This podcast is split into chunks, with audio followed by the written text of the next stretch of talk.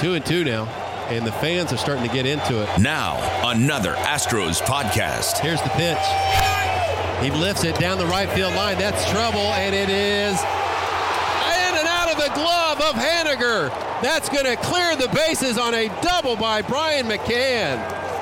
Wow! Just out of the reach of the diving Mitch Haniger into the right field corner, and McCann clears the bases. Back here on Astro Launch, this is Steve Sparks, and I'm with the catcher for the Astros, Brian McCann. And I want to ask you, and this is probably a question you've probably been asked a million times, Brian.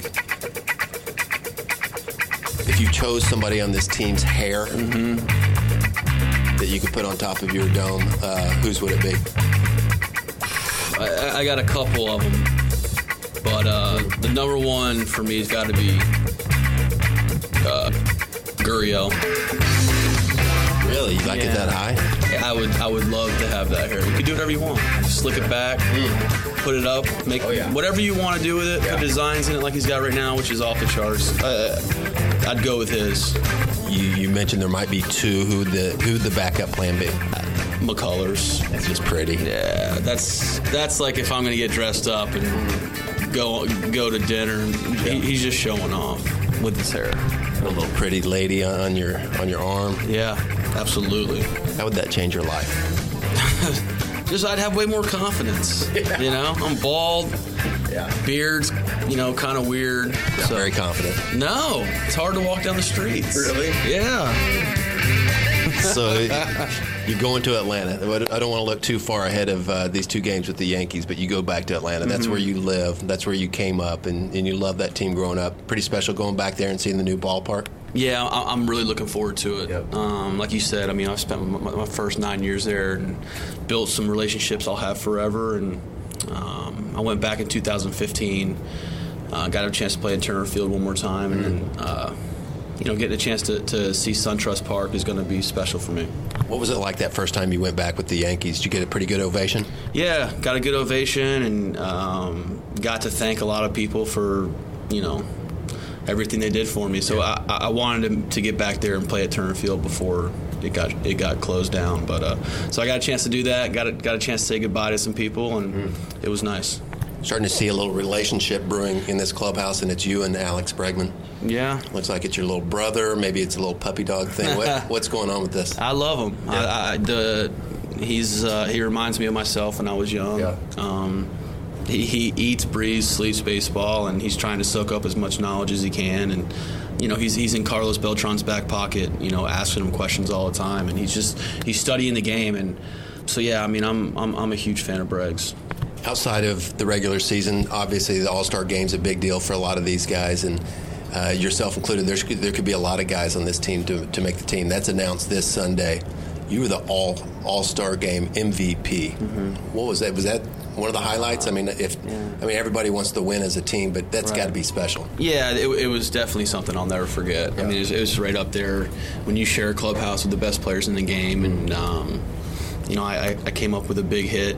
I, I, I was got the opportunity to get to be put in that spot. You know, some guys got on, I had bases loaded, and got a good pitch to hit. But it, it, it's something I'll never forget, and you know, so yeah, that's one of the highlights of my career. There you go, catcher Brian McCann. Thanks for catching up. Thank you very much. Slow wind up. The pitch is belted deep to right field. There it goes. Upper deck.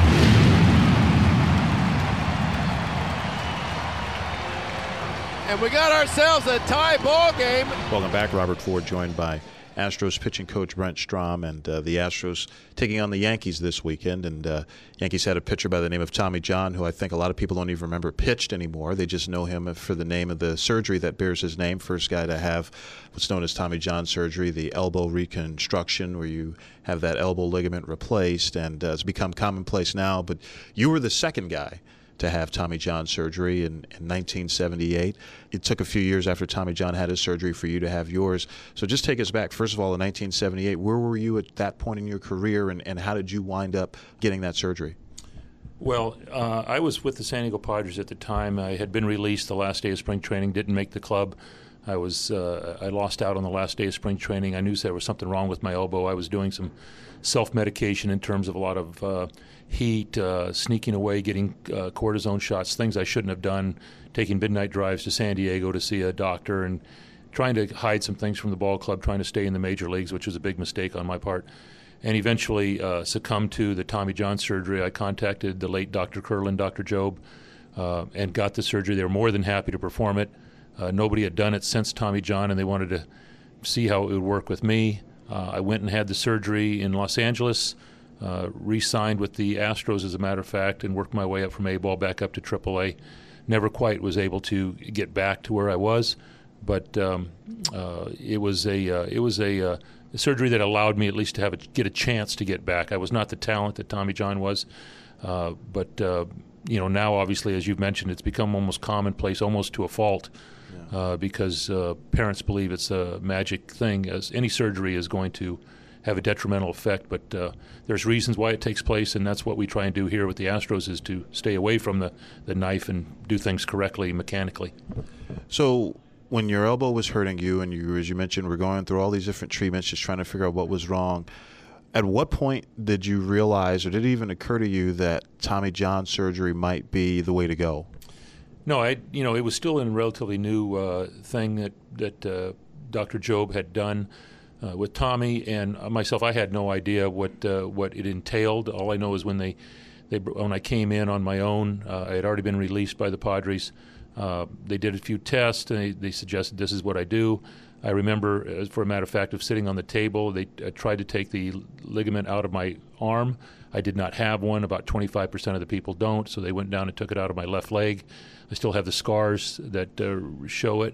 And uh, my rehab took a little while. Uh, I didn't really have a team that I, that could help me do this, but uh, one of my best friends, Bob Cluck, at the time former pitching coach for the Astros, uh, signed me, uh, and I worked my way up out of A ball, Double A.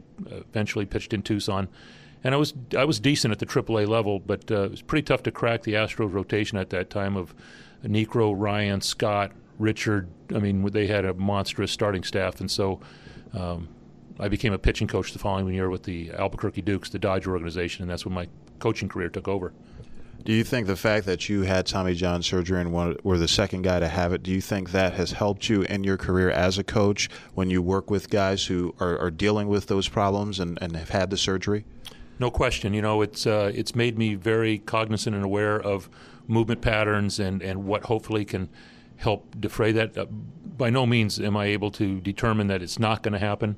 Uh, pitching is a stressful motion, but uh, being able to drive the ball in a straight line, which I did not do, and uh, for those out there that don't understand what I'm talking about, we want to drive power in a straight line as much as possible. And when we deviate off that, and let the arm get away from us. And what was happening with me is as I went to throw with uh, with the elbow starting to extend uh, slightly prematurely, energy was as a left-handed pitcher was moving toward first base. I would have to stop it, redirect it toward home plate, and people don't realize when I, I do this in clinics and I ask people, is a baseball a weighted implement?